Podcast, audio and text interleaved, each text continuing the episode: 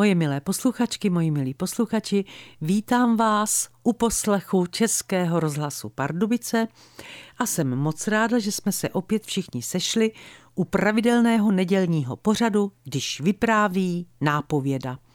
Dnešní vypravování vaší nápovědy se jmenuje Čest rodiny. Vzpomínám si, když jsem byla dítě, jak babička se svojí sestrou Babetou a s mojí maminkou a s tetami probírali kolínské rodiny. Byly to doslova ságy.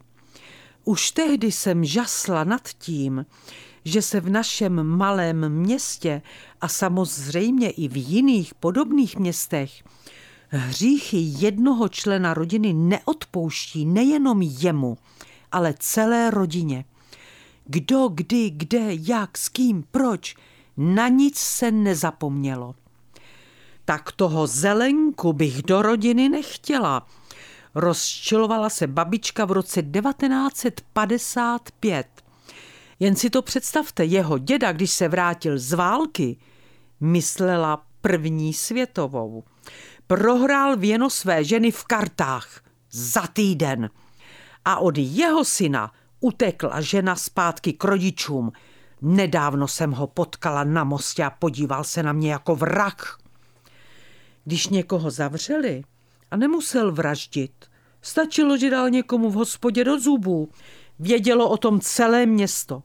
Podepsalo se to na jeho rodině a jeho děti to měli na sobě jako skvrnu odsazí. To je ten, co byl zavřený, to jsem slyšela o jednom pánovi celé dětství a koukala jsem po něm se strachem, co zase provede. A když někdo něco ukradl, to jsme také věděli všichni. Potkávala jsem ty zloděje, o kterých si všichni povídali a přecházela jsem radši na druhý chodník. Nesmím nikdy nic provést, říkala jsem si už jako dítě. Byla by to ostuda pro celou rodinu. Celé město by si o tom vyprávělo. Nikdy by na to nikdo nezapomněl.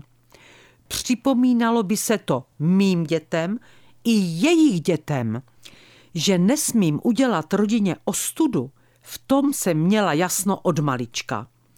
Podařilo se mi to, na rozdíl od mnoha jiných lidí, kteří v dětství kolem sebe asi neměli odstrašující příběhy malého města, nebo měli, ale nepoučili se z nich.